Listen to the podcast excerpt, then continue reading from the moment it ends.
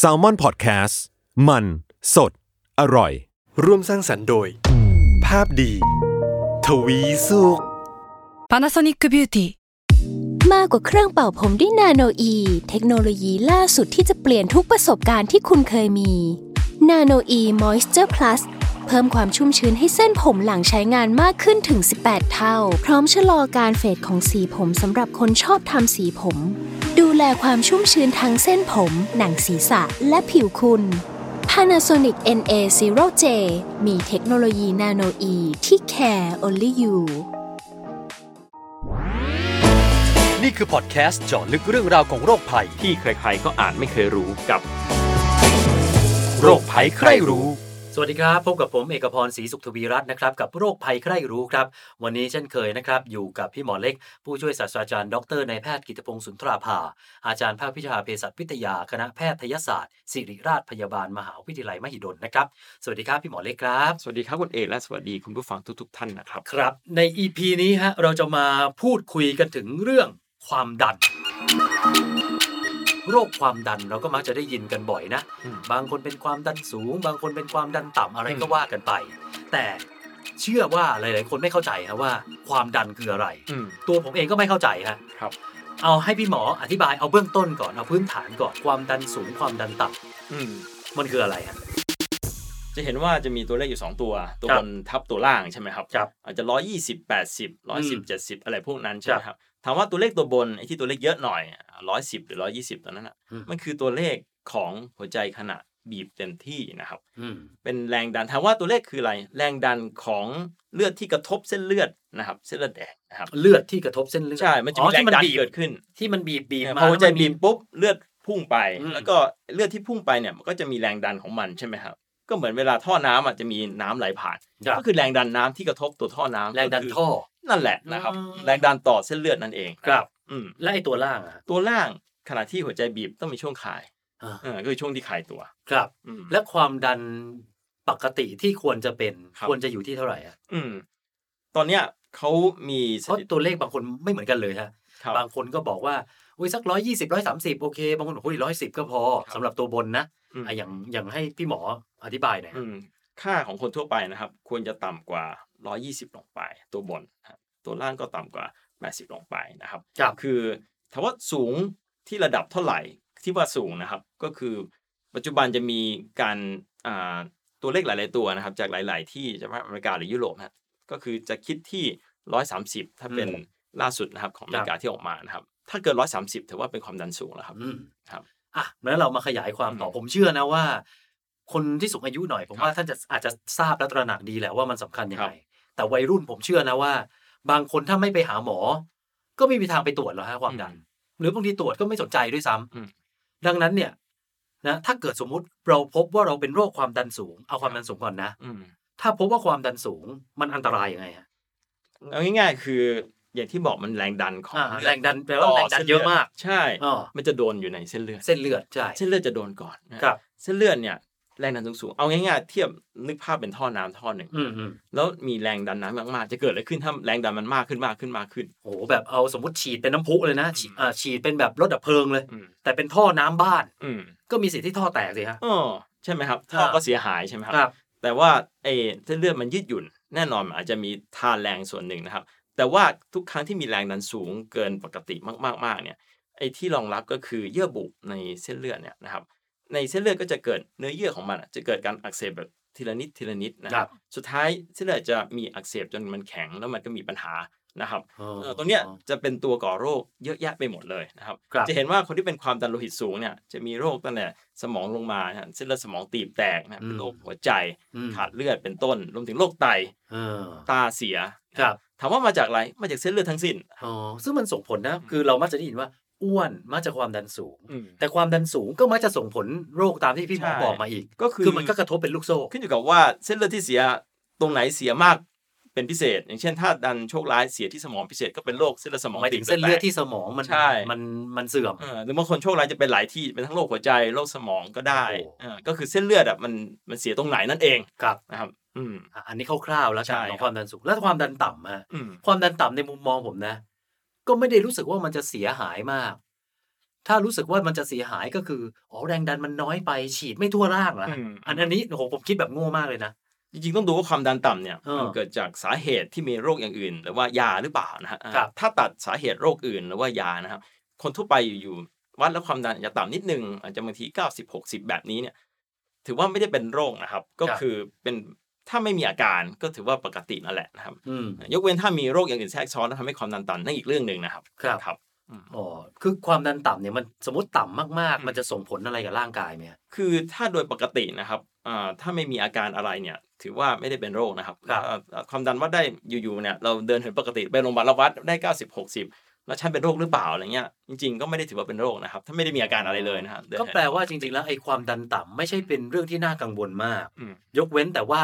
มันจะเป็นผลข้างเคียงใช่นำมาซึ่งว่าอ๋อคุณไปกินยานี้ใช่ไหมอืมมันก็เลยทำให้คุณความดันใช่ต่ำแต่โรคความดันต่ำ โดยธรรมชาติไม่ค่อยโดยเจอจริง ๆ ไม่มีตัวโรคอ๋อไม่มีตัวโรคด้วยซ้ำเออไม่มีคำว่าโรคความดันต่ำนะครับอ๋อจริงๆมาจากสาเหตุอื่นมากกว่าที่ส่งผลอย่างเช่นเสียเลือดเยอะๆความดันต่ำนั่นก็เป็นอ๋อสาเราเหมีตุแต่โรคความดันสูงใช่และถูกต้องภาวะความดันต่ำในอืมบางช่วงเวลาถ้าเรียกก็เรียกภาวะความดันต่ำก็ได้เพราะว่ามีสาเหตุอื่น ๆทำให้ความดันอ๋อต่ำเข้าใจแต่ว่าไม่แล้วใช่ถือว่าเป็นตัวโรคเหมือนความดันโลหิตสูงครับครับอะงั้นผมขอกลับมาที่ความดันสูงว่าอืมความดันโลหิตสูง ถ้าเกิดเป็นขึ้นมาเนี่ยอืมวิธีการรักษามันจะยังไงอะคือมันมันพูดยากมากเลยอะอะก็ความดันมันสูงแล้วผมจะ บังคับร่างกายผมยังไง ครับแน่นอนว่าขึ้นอยู่กับว่าเป็นรุนแรงแค่ไหนนะคครัรับ บ ถ้าเป็นนิดหน่อยจะสูงร้อยสี่สิบร้อยห้าสิบอ่าร้อยสี่สิบเก้าสิบอะไรแบบนี้ สูงเพิ่งเริ่มต้นอย่างเงี้ยนะครับถ้าเป็นระยะแรกส่วนใหญ่แพทย์ก็จะให้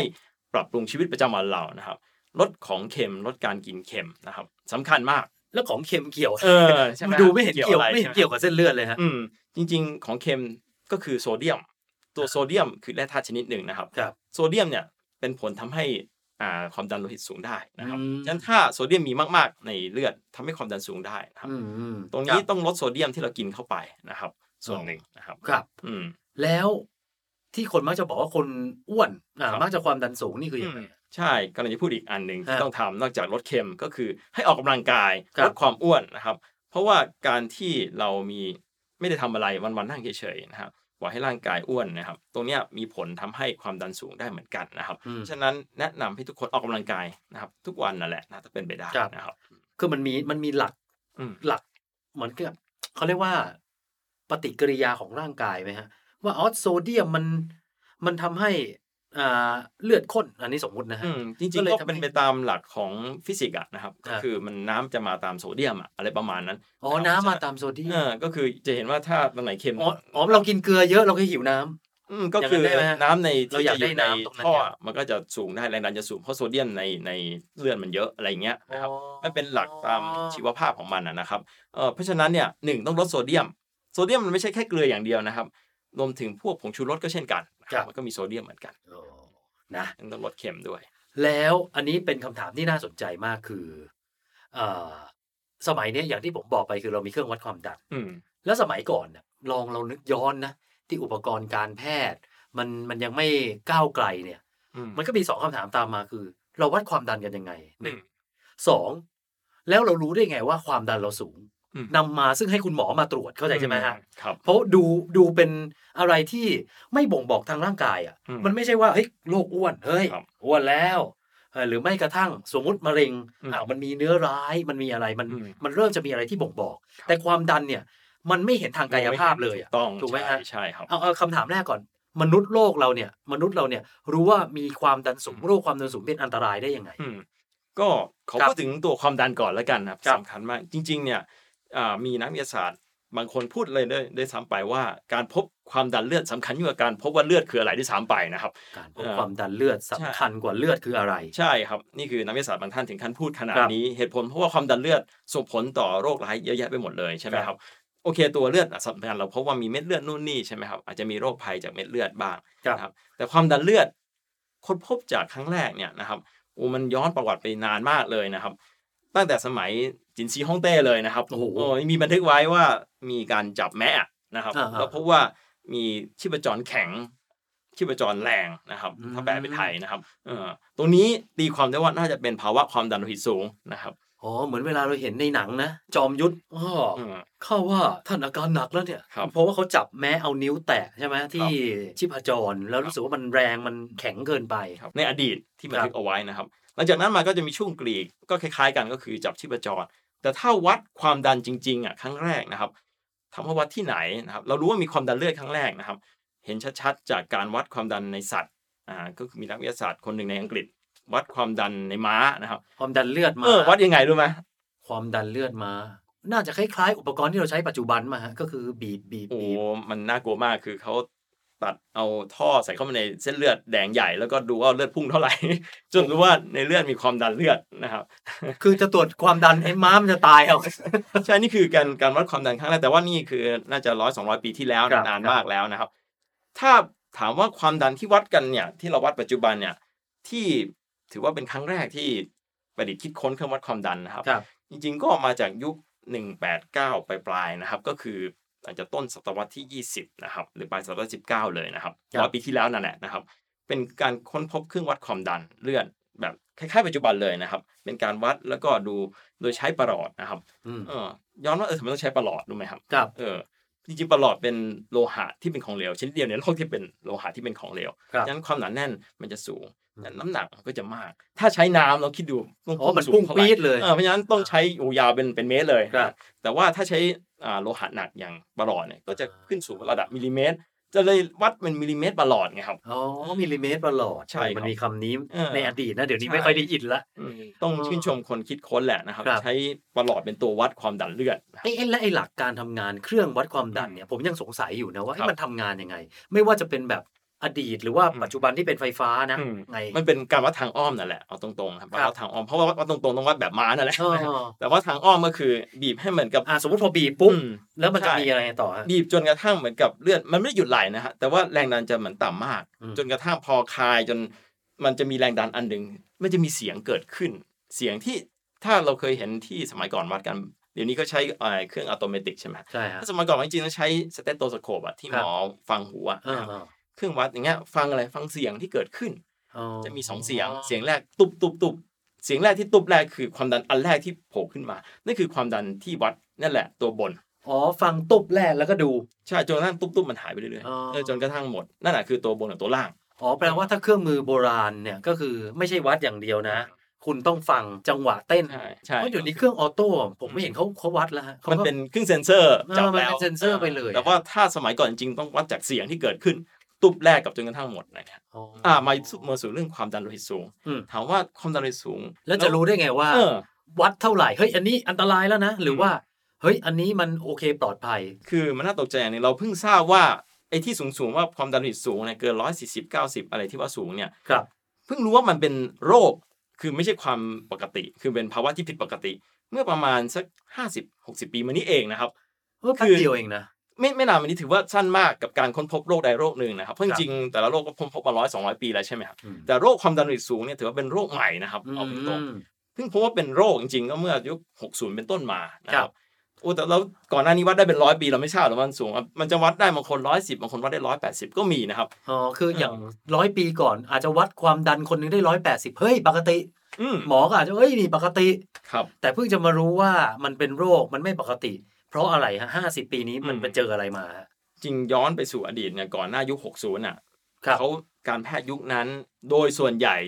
ยังเชื่อกันว่าเป็นภาวะปกติของร่างกายอืมที่จะมีความดันสูงได้ในคนอายุเยอะๆเหมือนกับความเสื่อมอะอ๋อคือแก่ตัวลงอะไรเงี้ยเอออ๋อผิวหนังคุณแก่คนแก่เจอความดันสูงถือว่าเฮ้ยปกติปกติ มันก็แก่แล้วมันก็อย่างนี้แหละ อย่างนี้ใช่ไหมยุคก่อน 60 คือยุคสงครามโลครับยุคนั้นยังถือว่าเป็นโรคปกติอยู่เลย เป็นภาวะปกติอะไม่ถือเป็นโรคอื มมีคนไข้ที่มีชื่อเสียงที่สุดในโลกท่านหนึ่งนะครับครับเอ่อท่านเนี้ยเป็นประธานาธิบดีสหรัฐนะฮะในอดีตนะครับ ยุคสงครามโลกครับมีชื่อเสียงมากเลยนะครับเอ่อท่านเนี้ยมีชื่อว่าแฟรงคลินดีรูสเวลต์นะครับครับรูสเวลต์เออใช่ครับ เป็นคนที่ถือเป็นฮีโร่ของสหรัฐเลยนะครับ คือท่านเป็นโรคความดันโลหิตสูง ปัจจุบันทราบว่าเป็นโรคความดันโลหิตสูงแต่ยุคนั้นน่ะทราบไหมท่านวัดความดันได้ ในช่วงที่มีช่วงการประชุมที่มีชื่อเสียงมากนะครับครับเอ่ออาจจะท้ายๆของสงครามแล้วแหละนะครับ ที่มีสามผู้นำโลกอะเดี๋ยวจะให้ดูรูปนะฮะอืมเอ่อนั่งอยู่ให้ทีมงานขึ้นรูปตรงครัคบอมเมนต์แล้วกันนะอ่าอืมรูสเวลต์คือท่านที่นั่งตรงกลางนะครับครับอ่าก็คือตอนนั้นอะประชุมใหญ่ท่านความวัดความดันได้ 200 กว่านะครับโอ้โหเออแต่ว่าแพทย์ผมเคยก็บอกว่าปกติ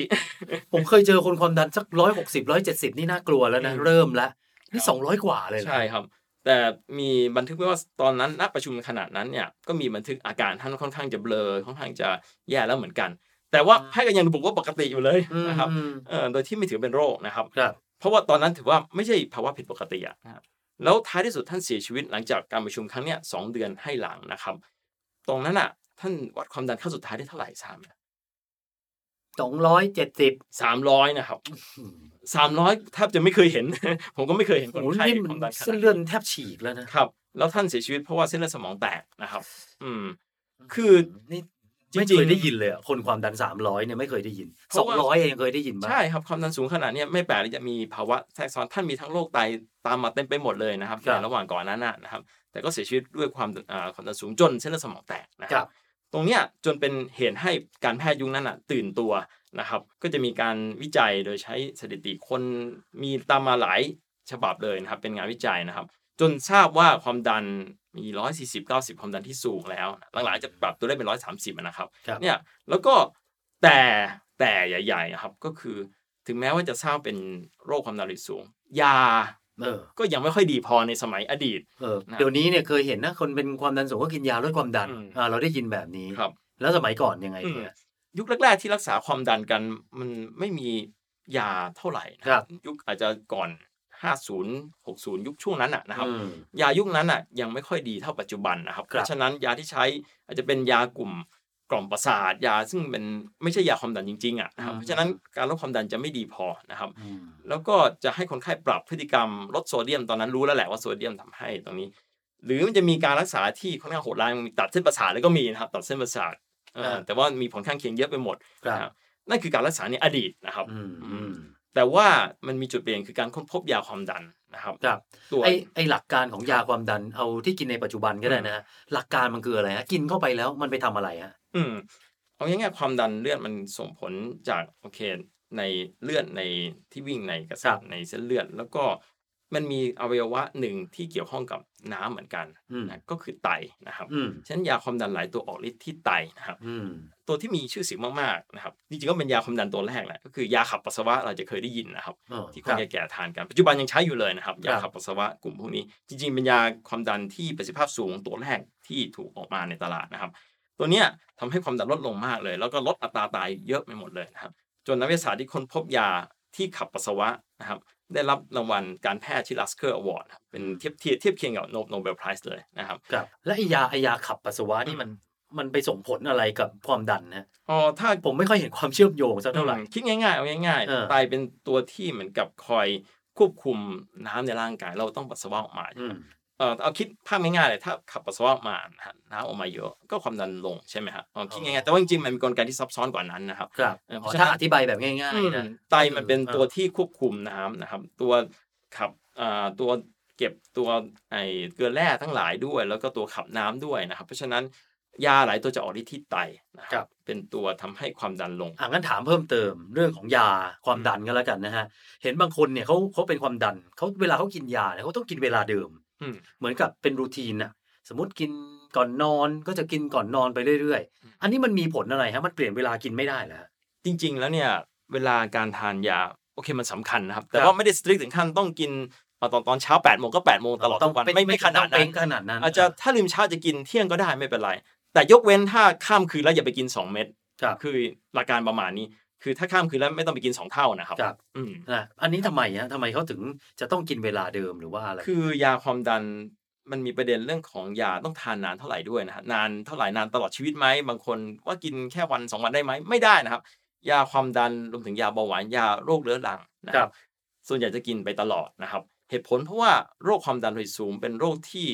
มันเป็นความผิดปกติในระดับกายภาพแล้วนะครับ เพราะฉะนั้น จะถามว่ามันกินแล้วหายเหมือนยาฆ่าเชื้อ แล้วกินแล้วจบแค่นั้นไหมมันไม่ใช่แบบนั้นอืมเพราะฉะนั้นต้องกินคุมไว้ ส่วนใหญ่ก็กินตลอดชีวิตแหละนะครับเอ่อโอเคจะมีบ้างถ้าความดันสูงไม่มากบางคนอาจจะปรับชีวิตประจำวันโดยที่ไม่ต้องกินยาก็ได้นะครับครับแต่ถ้าคนที่ความดันสูงสูงๆมากๆแล้วเนี่ยนะครับส่วนใหญ่ก็ต้องทานไปตลอดครับก็คือ เรียกว่ามันต้องคุมไว้อะไม่งั้นมันก็ดีดกลับขึ้นมาใหม่ ซึ่งไอสาเหตุที่เขาให้กินเวลาเดิมเนี่ยก็เพื่อพยายามทำให้เป็นรูทีนมาฮะ คือสำคัญเรื่องของระดับยาในเลือดนะครับอ๋อเข้าใจนะก็คือเมื่อเรากินเวลานี้มันจะคุมเราได้ตลอดทั้งวันอืมดังนั้นก็ต้องกินเวลานี้เพื่อให้ยาระดับนี้คุมไม่ตลอดทั้งวันเหมือนเดิมใช่อยู่ในระดับความเข้มข้นเท่านี้เกือบตลอดทั้งวันสมมุติวันรุ่งขึ้นก็เหมือนกัน เพราะว่าถ้าเกิดสมมติวันนี้กินเช้าอืมวันรุ่งขึ้นอีกวันหนึ่งเนี่ยสมมุติไปกินเย็นอากลายเป็นว่าระหว่างเวลาที่ควรจะมีตัวยาในร่างกายเราแล้วมันดันไม่มี อืมอ๋อ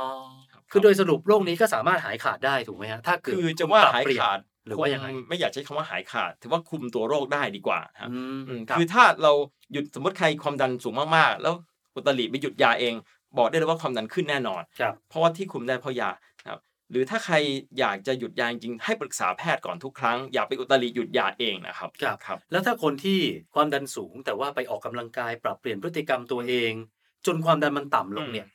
สมมติสมมตินะครับมันต่ำแล้วโดยที่ผมไม่ได้กินยาด้วยครับ อย่างเนี้ยแปลว่าผมหายหรือเปล่าคือ หรือว่า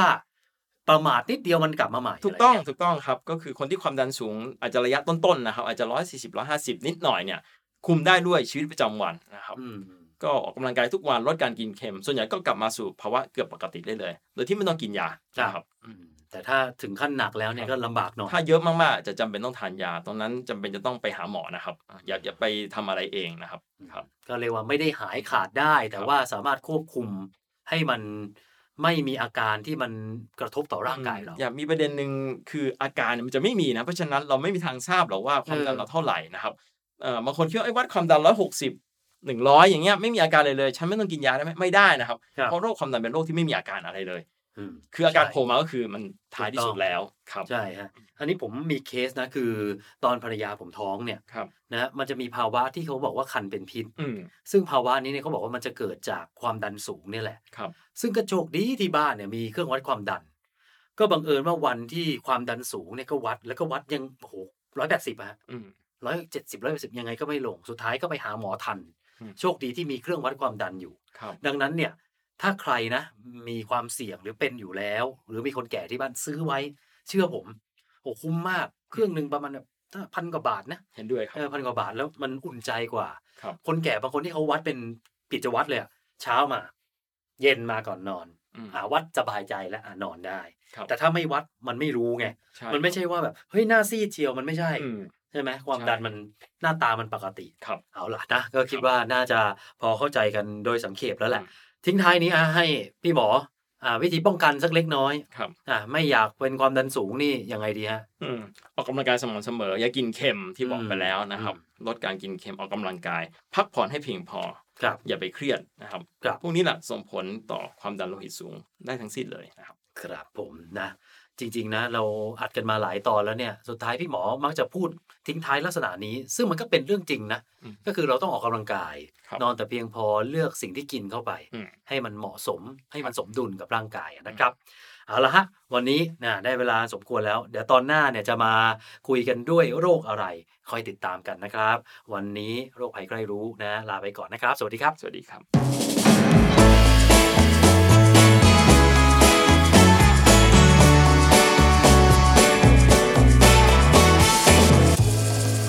โรคภัยใครรู้